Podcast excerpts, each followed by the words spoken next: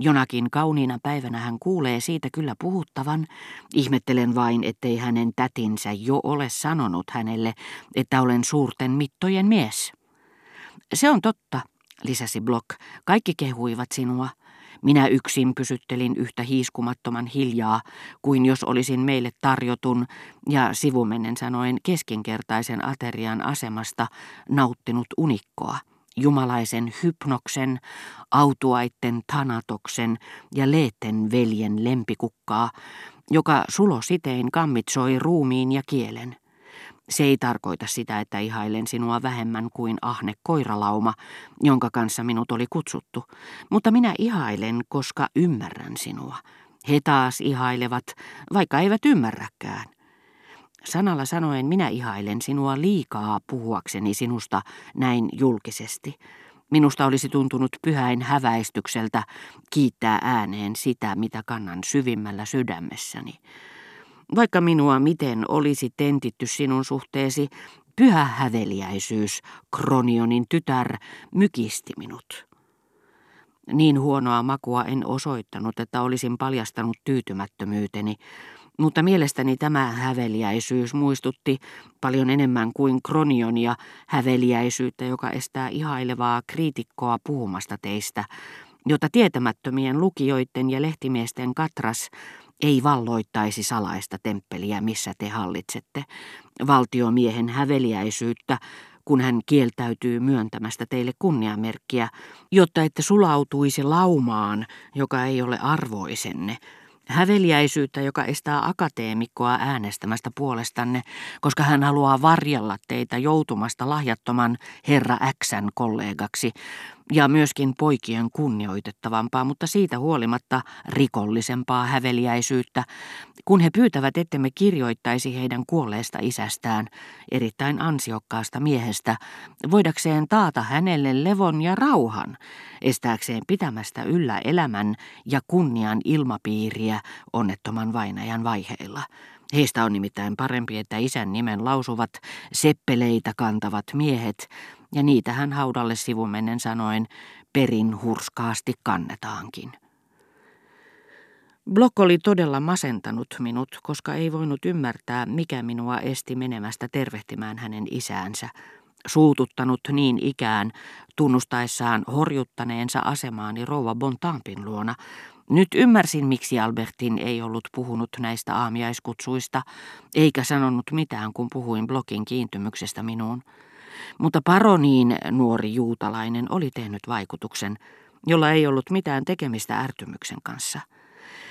Block luuli tietenkin nyt, etten voinut poistua sekunniksikaan eleganttien ihmisten seurasta, ja arveli niin ikään minun kadehtivan häntä lähentymisyritysten takia, joita he mahdollisesti, kuten Monsieur de Charlie, olivat tehneet, ja keräävän kaiken karvaisia vaikeuksia hänen tielleen, estääkseni häntä tutustumasta heihin, mutta paroni puolestaan oli pahoillaan, ettei ollut nähnyt toveriani sen pitempään.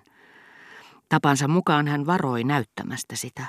Aluksi hän esitti minulle puoli huolimattomasti joitakin blokkia koskevia kysymyksiä, mutta niin välinpitämättömällä äänellä, niin keinotekoisen kiinnostuneesti, ettei olisi uskonut hänen edes kuulevan vastauksia. Huolettoman näköisenä, yksitoikkoiseen sävyyn, joka ilmaisi sulaa välinpitämättömyyttä, suorastaan hajamielisyyttä, ja ikään kuin vain kohteliaisuudesta minua kohtaan. Hän vaikuttaa älykkäältä, hän sanoi kirjoittavansa, onko hän lahjakas. Vastasin, että Monsieur de Charlie ei ollut kovin rakastettava sanoessaan, että toivoi tapaavansa hänet uudelleen. Elekkään ei paljastanut paronin kuulleen lauseeni, ja toistettuani sen neljä kertaa saamatta vastausta, rupesin epäilemään, että olin ollut jonkin akustisen kangastuksen uhri, luulessani kuulevani sen, mitä Monsieur de Charlie oli sanonut. Asuuko hän Balbekissa, hymisi paroni niin vähän kysyvästi, että on vahinko, ettei ranskan kielessä ole muuta merkkiä kuin kysymysmerkki näiden näennäisesti kaikkea muuta kuin tiedonhaluisten lauseiden päätteeksi. Kysymysmerkistä ei todellakaan ollut paljon hyötyä paronille. Ei, he ovat vuokranneet lähiseudulta La Commanderine. Saatuaan tietää, mitä halusikin, Monsieur de Charlie oli halveksivinaan blokkia. Pöyristyttävää, hän huudahti, ja hänen äänensä sai koko toitottavan voimansa takaisin.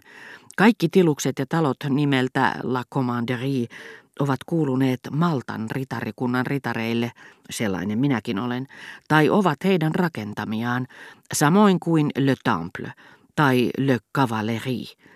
Nimiset rakennukset ovat olleet temppeliherrojen omaisuutta. Jos minä asuisin La Commanderiissa, mikään ei olisi sen luonnollisempaa. Mutta juutalainen... Ei se muuten minua ihmetytä. Se johtuu tälle rodulle ominaisesta merkillisestä rienaamisen tarpeesta. Heti kun juutalaisella on tarpeeksi rahaa linnan hankkimiseen, hän valitsee aina sellaisen, joka on nimeltään Le Prioré, luostari, Labai, apottiluostari, Le Monastère, munkkiluostari, La Maison Dieu, Jumalan huone, eli sairaala. Jouduin kerran tekemisiin juutalaisen virkamiehen kanssa. Arvatkaa, mikä oli hänen asuinseutunsa nimi. Pont-l'Evêque. Jouduttuaan epäsuosioon hän pyysi siirtoa Bretagneen. Pont-l'Abbéhen, piispansilta, apotinsilta, kun pääsiäisviikolla järjestetään niitä säädyttömiä näytelmiä nimeltä Passio. Puolet katsomusta on täynnä juutalaisia, jotka riemuitsevat ajatellessaan, että saavat toistamiseen ristiinnaulita Kristuksen, ainakin vertauskuvallisesti. Lamoureux-konsertissa istui kerran vieressäni rikas juutalainen pankkiiri. Esitettiin Berliozin Kristuksen lapsuus. Hän vaikutti kerrassaan masentuneelta, mutta hän sai takaisin luonteenomaisen autoaan ilmeensä kuunnellessaan pyhän perjantain ihmettä. Teidän ystävänne asuu La Commanderiissa. Se onneton. Miten sadistista. Te saatte neuvoa minulle tien.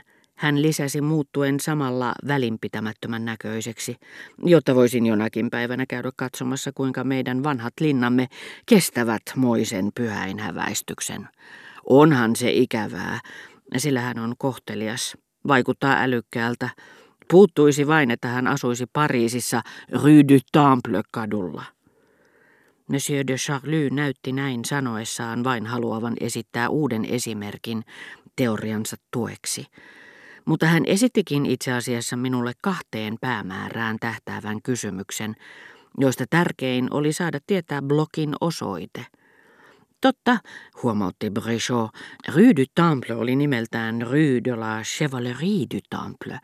Ja asiasta toiseen, haluaisin tehdä pienen täsmennyksen, lisäsi professori. Mitä, mistä on kysymys, tokaisi paroni äreästi, sillä tämä väliintulo esti häntä täydentämästä tietojaan. Ei se mitään, vastasi Brichot hämillään. Se liittyy Balbekin nimen alkuperään, josta oli puhe.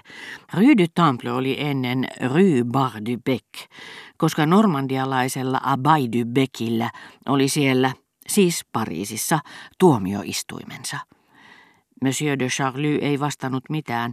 Hän näytti siltä kuin ei olisi kuullutkaan, mikä oli muuan hänen tapansa olla hävytön.